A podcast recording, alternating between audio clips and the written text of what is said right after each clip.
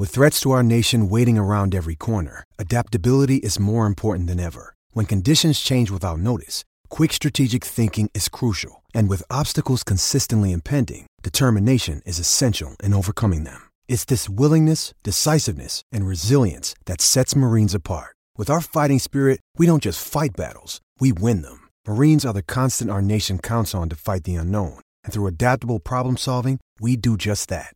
Learn more at marines.com.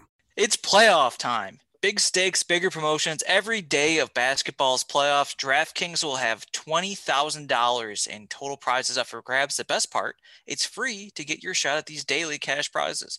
DraftKings will be offering two free to play pools every day of the NBA playoffs, offering players a free shot at $20,000 in total prizes. DraftKings free to play pools are easy to enter. Just download the DraftKings app, go to pools, and choose from a wide variety of free contests for an opportunity to win cash prizes.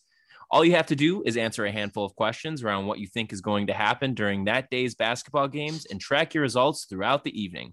Questions will range from which team will hit the most threes to which team will score first.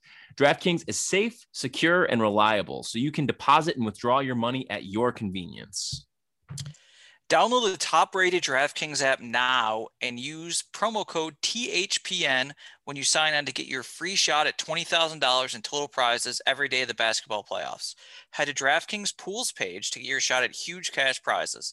Promo code THPN for a limited time only at DraftKings. Eligibility restrictions apply. See DraftKings.com for full details.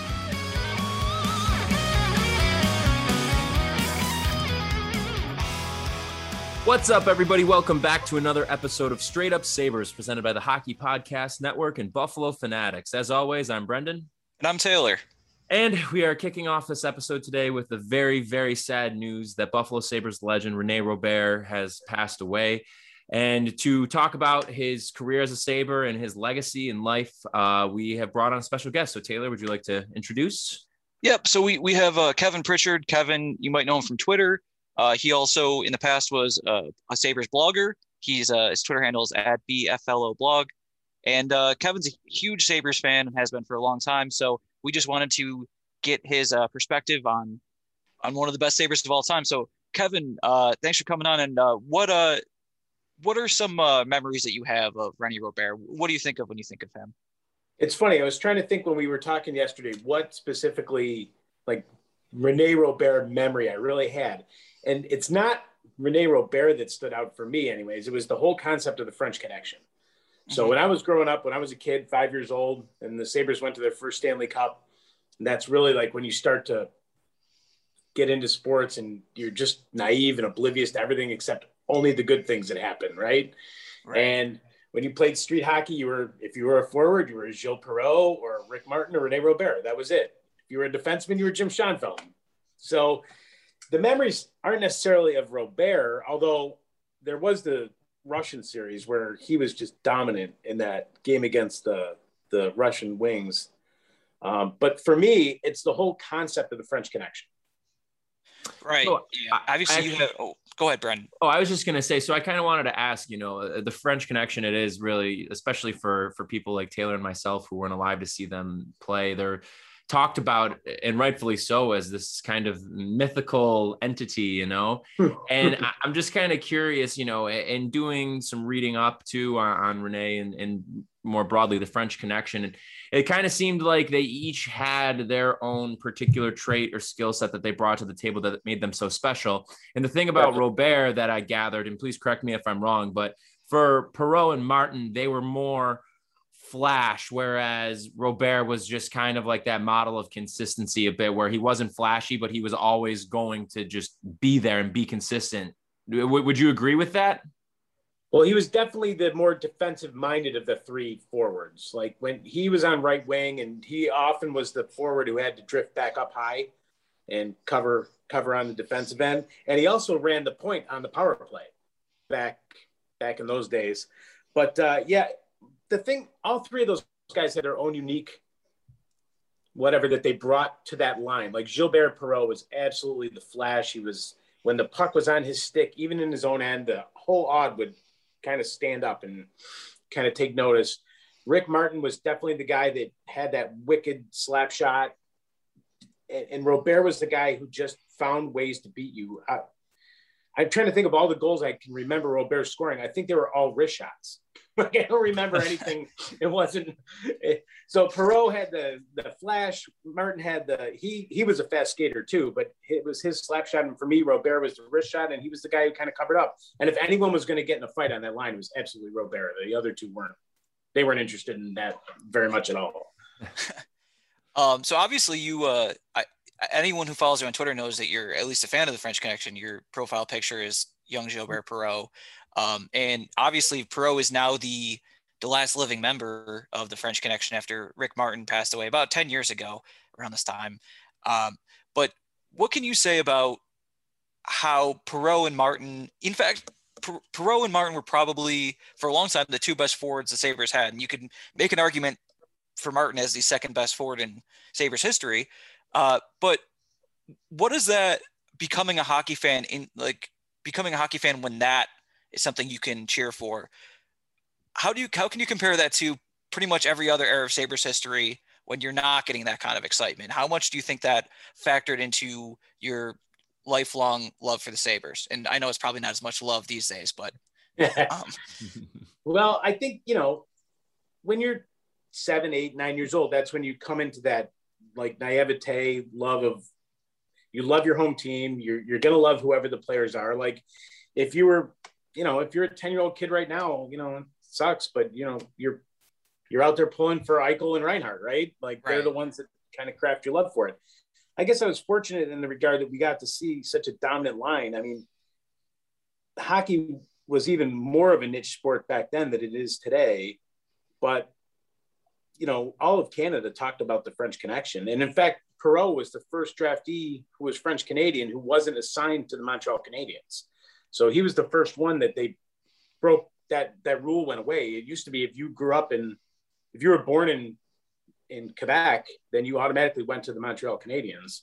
And Perreault was the first forward that they eliminated that rule for. So all of Canada was taking notice of the French connection because of their home, you know, their home province. And you would watch Hockey Night in Canada and it was regularly featured and you thought that was just how it, it was always going to be and then you know the 80s came and, and you know there was a, a, lot of mediocrity in the in the 80s of missing playoffs or getting bounced in the first round i guess we traded all for that right now but but, but, yeah it, it, was so it was nice to come into hockey at a time when hockey was new to buffalo. I was born the same year the sabres were born so i never knew a time when they didn't exist so one thing I'm curious about too, you know, kind of circling back to the point about for, you know, for a lot of fans, they weren't alive to unfortunately see the French connection. But when you think of Rene Robert, is there any Sabres or even just generally speaking players in the NHL that you would look at as a hockey fan as maybe like a comparable to the kind of style of play that he really brought to the ice every night? Huh, that's interesting because I think it's hard to compare uh, across different eras mm-hmm. because the game was so different back then than it is today. Like the free skating that existed back then. And like I said earlier, when when Perreault touched the puck or Martin or Robert and they started going up the ice, the entire Aud kind of rose to their feet at the same time in anticipation of what was going to happen. And I don't think you see that anymore with a couple rare exceptions, right? That one single players, one single player is going to get an entire building excited and engaged just because they have the puck on their stick. Um, I can only think of a, a, couple that would even come close to that, right? Mm-hmm. And I don't even think Eichel does it. Certainly not these days. Right. right. Very true. Right. So with the the French connection, like they they came together very quickly by the I think it was the third year that the franchise existed. They already had it together. Uh, and is obviously the first draft pick they had, but Martin played for them between 71 and 80. And then basically by the age of 30, he was out of the NHL due to injuries. When he was, his yep. last really good season was when he was 28. Uh, Robert uh, ended up, I think he got traded to the Colorado Rockies. To the Rockies, then, yep. For Van Boxmeer, and then I remember, right? Yep. And then he um, he was done by the time he was 33, which I guess isn't all that young. And then Perreault, I never really thought about this till recently because he played 17 years, but he was only 34, I believe, when he retired. And then came back briefly and unretired, and then for pension reasons. And then, but he was still 34, 35 when he retired the second time. And you, these days, you see most stars play till 37, 38, sometimes into their 40s. Uh, just, you know, especially if they are as successful as those guys were. But all those guys really stuck around Buffalo and were played an important role in the organization despite not playing here pro aside, the other two not playing here for super, super long. Um, for one example here, I just wanted to bring up uh, Bulldog Chris Parker from WGR uh, tweeted today that he saw on Wikipedia that the driveway in Rene Robert's home was constructed with pieces of the Aud after its demolition in 2009. So it meant yeah. so much to these guys. And I think that obviously has to do with how beloved they were in this town and how successful the team was and what a good franchise it used to be. But I just, I'm, I'm sure this strikes you as much as me that you can really contrast that with these days. I don't play any players that on the, t- the current team that want out or any recent teams that want out and don't really want much to do with Buffalo anymore. But does that kind of, uh, do you, do you also see it that way? I think it's always interesting. The guys that stuck around from that era of the team, you know, Robert and Martin both made Buffalo their home. Uh, Fred Stanfield stayed here. Larry Playfair stayed here. Um, I could probably go on and on. Rick Seiling stayed here. You s- still see him around town. You know, those guys all stuck around Buffalo, and I think there was a love affair with the city and and with those players that. I guess the closest you can get to it was maybe like the 2007 Sabres, the way the city kind of felt, re fell in love with the hockey team. Um, but this was unique in the standpoint that they were they were the pioneers. They were the first guys to put the that sweater on. And I think, you know, Martin come Martin came here in 72 and Robert 73 or I want to I want to say that's right. Those are really the the beginning of the Sabres history. The the Stanley Cup run in 75 was just an electric time in Buffalo. And I think that love that we showed to those players, there was some loyalty that came back our way too, and that's why they stuck around. Definitely, definitely. Well, Kevin, we uh, appreciate your time here. Uh, I know you have to, to get going. Just one more question I wanted to ask. Sure. If you could do one thing, make one appointment, if you were in charge of the Sabres for one day, what would that change be? Oh, man. Come on, Taylor. you didn't give me any time to prep on that one. No, one I just change? wanted just wanted to get your feeling on that. You know what? It would it honestly would be find a way to embrace the Sabres alumni and make them part of the organization again. There was a time when the alumni and the front office were aligned and there was a mutual love and respect there. And I don't see that anymore. And I don't know if it stems from the Sabres just not being good or if it's uh, the, the current administration not wanting to front the whatever minimal cost that there would be there. But I think incorporating the alumni back into the everyday function of the team and letting fans see and interact with former Buffalo Sabres would mean a lot to me. And I think probably to the majority of the fans. I agree. I mean, a great way to do that would be to restart the, the Sabres Hall of Fame again.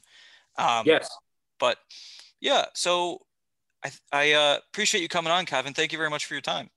Oh, thanks for having me, guys. Well, again, thank you so much to Kevin Pritchard for joining us, and make sure you're following him on Twitter at BFLO blog. Really great insight there. Very cool to talk to somebody who was able to see Rene Robert playing, the French Connection playing while growing up. Um, and he brought up a lot of interesting points too. I think just with that general, you know, mutual affinity between players and fans, and that being something that's just really sorely missing right now. And it's something that at least for me as a as Sabres fan in their in their mid 20s and I'm sure Taylor you feel the same way as well mm-hmm. that you know we got to experience that as he alluded to in like 05 to 07 because that was just like a, a complete rebirth of I feel like a lot of people's Sabres fanhood even though we were only by that point less than 10 years removed from a cup appearance but I was a huge Sabres fan growing up as a kid, like all the way back, just absolutely nuts about them. But even still, like once 0506 came around, it just felt like that went to a new level. And it would have been incredible to go back and just experience that in the 70s is not only, you know, eh, not having, I guess, the the benefit of having the a history of the team, just like this this fresh thing starting off and just taking it for a ride. Really, I mean, it just sounds like back then it was just an absolutely electric atmosphere, night in and night out at the Aud. Yeah, for sure. That was just a different era for pro sports too. Mm-hmm. Like guys like living here full time, they were like they might have been local celebrities, but they weren't like unreachable the way they are now. Like you could see, I, that's even changed in the past 10 or 15 years. Uh, but yeah, like the way the Aud was, it was such a small and such a unique building. The team was great. The team was exciting. Hockey was way more exciting back then, for better and worse, frankly, in, in terms of some lifelong injuries I'm sure some guys suffered. But it's it's definitely different now, and it's impossible to look at look at it as any any anything's gotten better. I mean, I guess you could say in the past you could probably say, hey, nicer seats, more room. Now you know, seats are haven't been reupholstered in 25 years and they're covered in bird shit. It's, yeah, you you have less access to the players. It's prohibitively expensive to buy tickets. The team's bad. Hockey's a lot less exciting than it used to be. It, it, in a lot of ways, things have gotten worse. And I think that unfortunately is magnified in, in times like this. But I just wanted to throw out so uh, some numbers for I'm, I'm sure there's people that pretty much any Sabres fans heard of Rene Robert. And if you've been to the uh, current arena, you've seen his number in the rafters with the other guys in the French Connection. But just real quick to illustrate how good he was, even though he was probably the third best player on his line.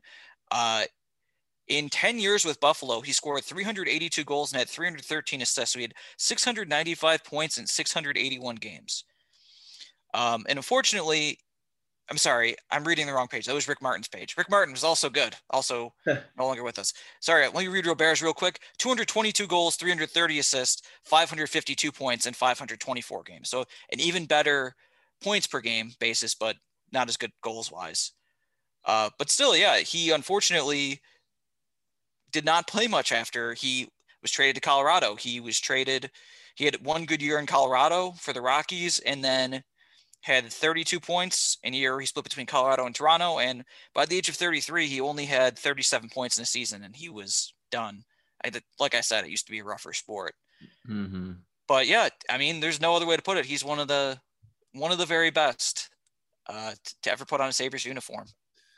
Absolutely. Absolutely. Will be very, very sorely missed. And, you know, it's one of the things that has been in a way like interesting in a way to just see over the past you know couple of days since this news unfortunately broke is just hearing you know similar to kevin just everybody's firsthand accounts of seeing him play and what it meant to them to to see him play you know now as you had mentioned before unfortunately there's only one third of the french connection remaining with us in gilbert perreault but it goes without saying what Rene Robert meant to not only Sabres fans, but to the community. And to honestly, too, I mean, like a lot of people's childhoods and upbringings, you know, like that, uh, yeah. the French connection really shaped a lot of kids who grew up in the 70s, like just their interest in hockey. And, you know, without that line and, and Rene Robert's contributions, you know, I think that hockey in Buffalo would look a lot differently.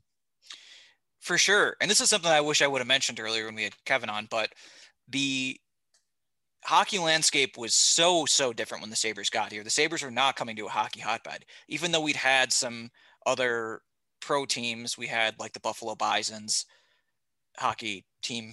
We've had a Buffalo Bisons in every sport, uh, but we did have a hockey team here. We had we had some history with it, but really, sure you could play at the Aud. You could play at Nichols. You could like how many what other indoor rinks were there? There were not many indoor rinks at that time.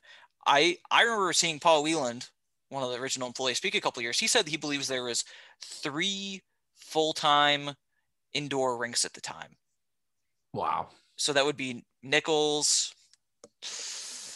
Maybe you know what? I don't know what the other ones would have been. Mm. I think Holiday Holiday would have been there. Kaz used to be an outdoor rink, but right. most of these rinks did. There wasn't town rinks. There was no West Seneca town rink, no Cheektowaga town rink, Depew maybe the Pepsi Center might have been there at that time. I'm not actually sure. Or, I mean, there must be at least one more, but there are so many more rinks here now. And it's, despite the Pegula's best efforts, this is one of the most hockey rabid markets in the country. Not in terms of just even watching games, but we have always have a consistent amount of NHLers. We have a consistent amount of uh, women playing college hockey, and now in the NWHL, we have probably a higher percentage than almost anywhere outside of Minnesota, Boston, of people playing youth hockey. And there's there's like 15 other rinks I could mention that have opened up since the Sabres got here. So I, those guys deserve a ton of credit in that happening. Like, you know, like more than anyone else, I would like to give the, the credit to players first for, yeah, for what oh, happens on the ice. So like obviously Punch Imlach was great and the Knoxes were great, but like the guys on the ice that made it happen and not just the French Connection, other guys he mentioned like Schoenfeld, guys like Don Luce, I'm sure played a huge role. Roger Crozier was goalie, I think until like 74. A lot of really some of the most important athletes in Buffalo history on top of that. And it is really just kind of a sad thing that he wasn't really that old. And Martin very much was not that old when he mm-hmm. died about 10 years ago. It's uh, two, uh, two guys gone too soon. Well said. Very sad. And best wishes to, to his family and everything too. And to all the people who have those memories, like we talked about, you know, it's a, it's a really tough thing to, to lose somebody like that that you idolized growing up, and uh, you know we'll know that he, we know that he'll be sorely missed here in the Buffalo community. So, not really a whole lot else going on Sabres wise at the moment. Uh, you know, on top of what we had talked about last episode, really not a whole lot of movement on the Jack Eichel trade front. Same can be said for both Rasmus Ristolainen and Sam Reinhart. Um, really hasn't been anything new in the way of rumors at all, too. On top of that, I mean, the only thing I really had seen is that Columbus is involved and is pretty heavily involved in discussions. Anaheim, we know, continues to be. Um, I wanted to actually ask you this, Taylor. I think we both are in agreement here that Jack Eichel is one of the best players in the NHL. When he is healthy, he is without question one of the best players in the NHL.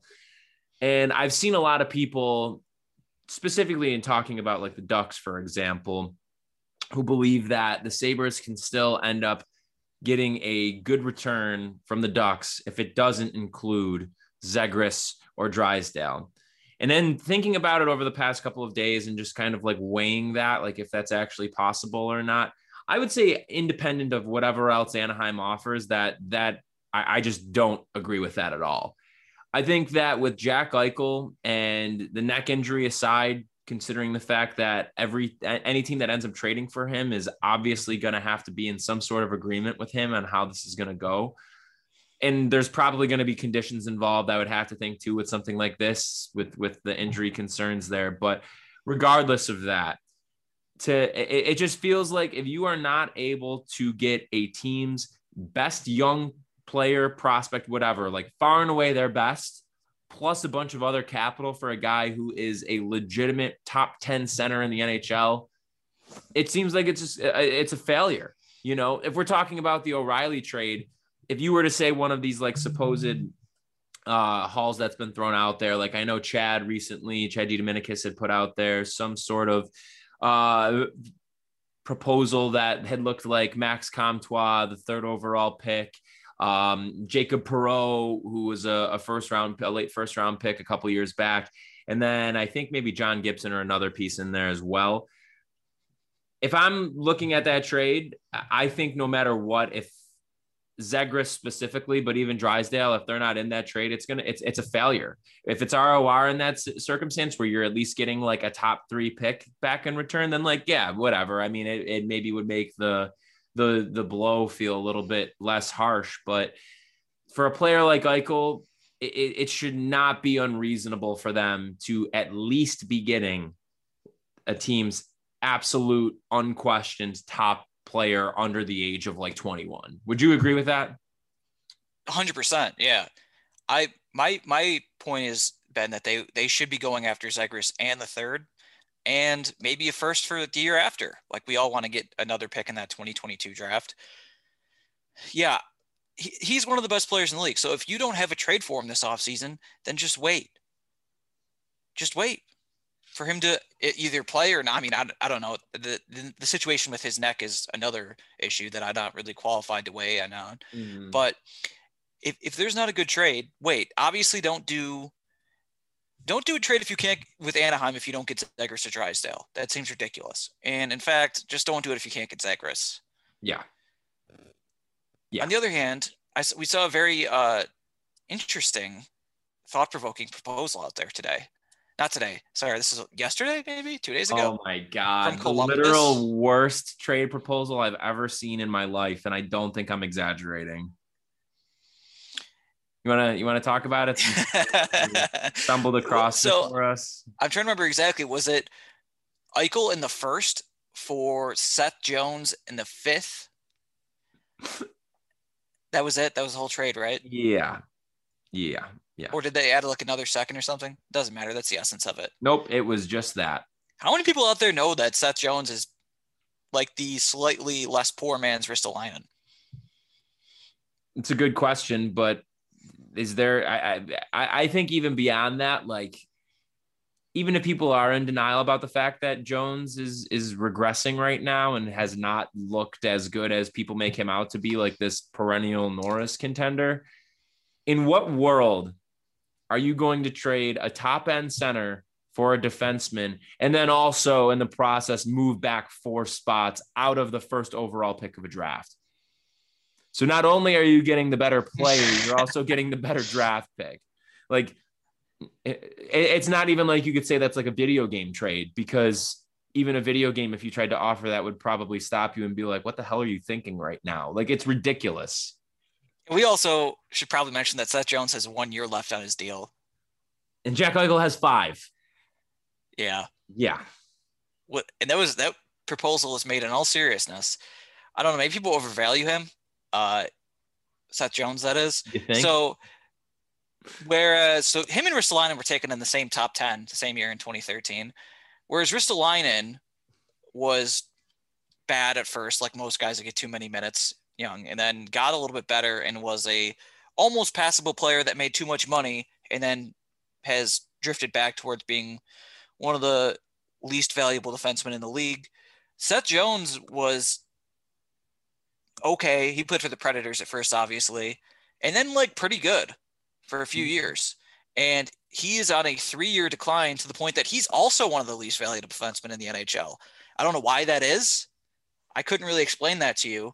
It's a weird thing. He's not old, he's 25. You think it could have been Tortorella? Making him worse? But Tortorella was there that whole time. Tortorella was there when he was getting better, yeah. too.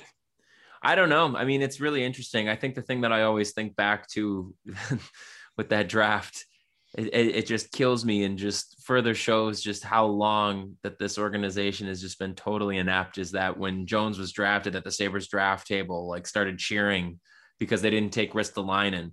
And, and even now, even now, like you said, he has been on this three year decline. It's un, unquestioned that this is the case, but I, I, I just lose it to think that they really thought that that Ristolainen was going to be be better than Seth Jones, and and for that matter, I mean, even though now, like like we were saying with the decline, it, it's still no doubt Jones is, is better than Ristolainen, even if it if he has yeah. regressed a lot. But I would st- I would do comical to me. I would do one for one, but I wouldn't give up much else besides Ristolainen because Jones is gone in a year. And so is Risto, frankly. They're both gone in a year. Um, I think it's interesting. Do you know who the least valuable uh, defenseman in the league is by some measures of war? Am I supposed to? Is this rhetorical, or do you want me to guess? Feel free to guess if you have any idea. Who do you, who do you think? You remember, just keep in mind if you really want to be, if you really want to mark against value, so like build up your negative value, you have to play a lot. So it can't just be some scrub like Matt Irwin. Yeah, would be. I mean, did Bogosian is, is, no, that's a good guess. That was a good guess. It? Erik Karlsson, who was also no way the most expensive defenseman in the league. Man, what is going on in San Jose?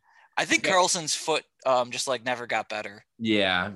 But even still, like it's not even like it's just him. I mean, I know that they have some bloated contracts there and are, are probably going to be screwed for a bit because they don't have much of a pipeline right now. But like they need to like figure out the whole goaltending thing because they really should not be as bad as they are. They shouldn't be. Well, they shouldn't be as bad as they are, but like when they fell off, it was a little like not a little bit of goaltending. The goaltending was an issue, but they went to the conference finals with Martin Jones, like in 2019, was it? 2019. So like Martin Jones was not good.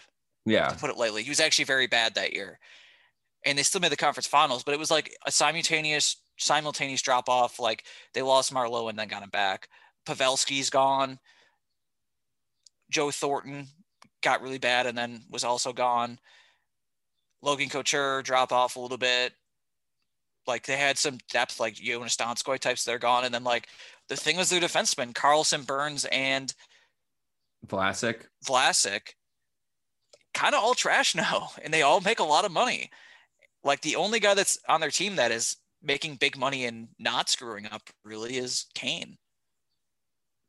Yeah, I mean, And he's a I, very don't know one-dimensional guy. because I don't know what like Meier makes or him or Hertl, but at least they still have them for like good younger pieces. But I mean, even Kane though, still like he's not getting any younger. They really don't have too much in the way of like difference makers with guys who are younger. I know they have like Kevin Labanc too, who's been a good like middle six, bottom six piece for them, but woof. So you know, uh, Tomas Hertl Avenue is turning 28 years old this year. 28. Get out of here. Yeah, Well, Meier was only like 24 though, right? He was the Eichel draft, wasn't he? I think so. Let me look up Timo Meier. Oh, actually, let me just look at their. Hold on, freaking the mobile site for Hockey Reference sn- ensnaring me in its uh, trap once again. Oh, Let's see. Do, do, do, do. Yeah, Timo Meier's 24. He had 31 points this year. Couture, 31 points. He's on the wrong side of 30. And then, like, after that, it's like Brent Burns still put, puts up points. Karlsson, Karlsson, he scored eight goals, but man, 22 points. That Karlsson used to be a point a game guy as a defenseman. yeah, yeah, it's not great. And he's only 30 right now. Bad, tough. Labanc their sixth leading scorer. And then after that, like you can see their depth is trash just based on their scoring. It's after Karlsson, it's Ryan Donato, Rudolph Balcers, Mario Ferraro, John Leonard. John Leonard, formerly of the no, it was Jim Leonard, never mind. Dylan Gambrell, Nikolai something. Marleau had nine points in 56 games. Nieto only had seven points. Tough. tough, tough. tough, tough. Does anybody knows that knows what it's like to be in a tough spot with a team at Sabres fans? So our San Jose fans who might be listening right now for whatever reason, we are we are with you. Yeah. Keep the faith. Keep it. Any other thoughts uh, that you'd like to share before we sign off for the day, Taylor? Uh, yes, if you've never seen it, which come on, you have to have seen it, and if you just want to see it again, watch t- the highlights of the 1975 Stanley Cup Finals fog game. Pretty awesome stuff. Yeah, one of the coolest things that's ever happened in sports, and it happened right here in downtown Buffalo. Damn right. Damn right. All right, everybody. Well, thank you all so much for listening to this episode of Straight Up Sabres presented by the Hockey Podcast Network and Buffalo Fanatics. Make sure you're checking out both the Hockey Podcast Network and Buffalo Fanatics on their respective websites, along with any streaming platform that you use to check out the many podcasts that they're putting out. Also, as we had said at the top of this episode, this is brought to you by DraftKings. And make sure you're using our promo code THPN at ch- checkout to take advantage of some great deals. So, once again, use that promo code THPN. Make sure you're following us, Straight Up Sabres, on Facebook, Twitter, and Instagram. Also, you can check out Taylor and myself on Twitter. My handle is Brendan1423 and Taylor's is Nigrelli93. Both of those can be found in our Inst- or in our Twitter bio, I should say, which you could find us at Straight Sabres. We'll be back with a new episode on Monday. Hopefully, we'll have some news by then on either the trade or coaching front for the Sabres. But in the meantime, have a great rest of your week and weekend, everybody. We will talk to you soon.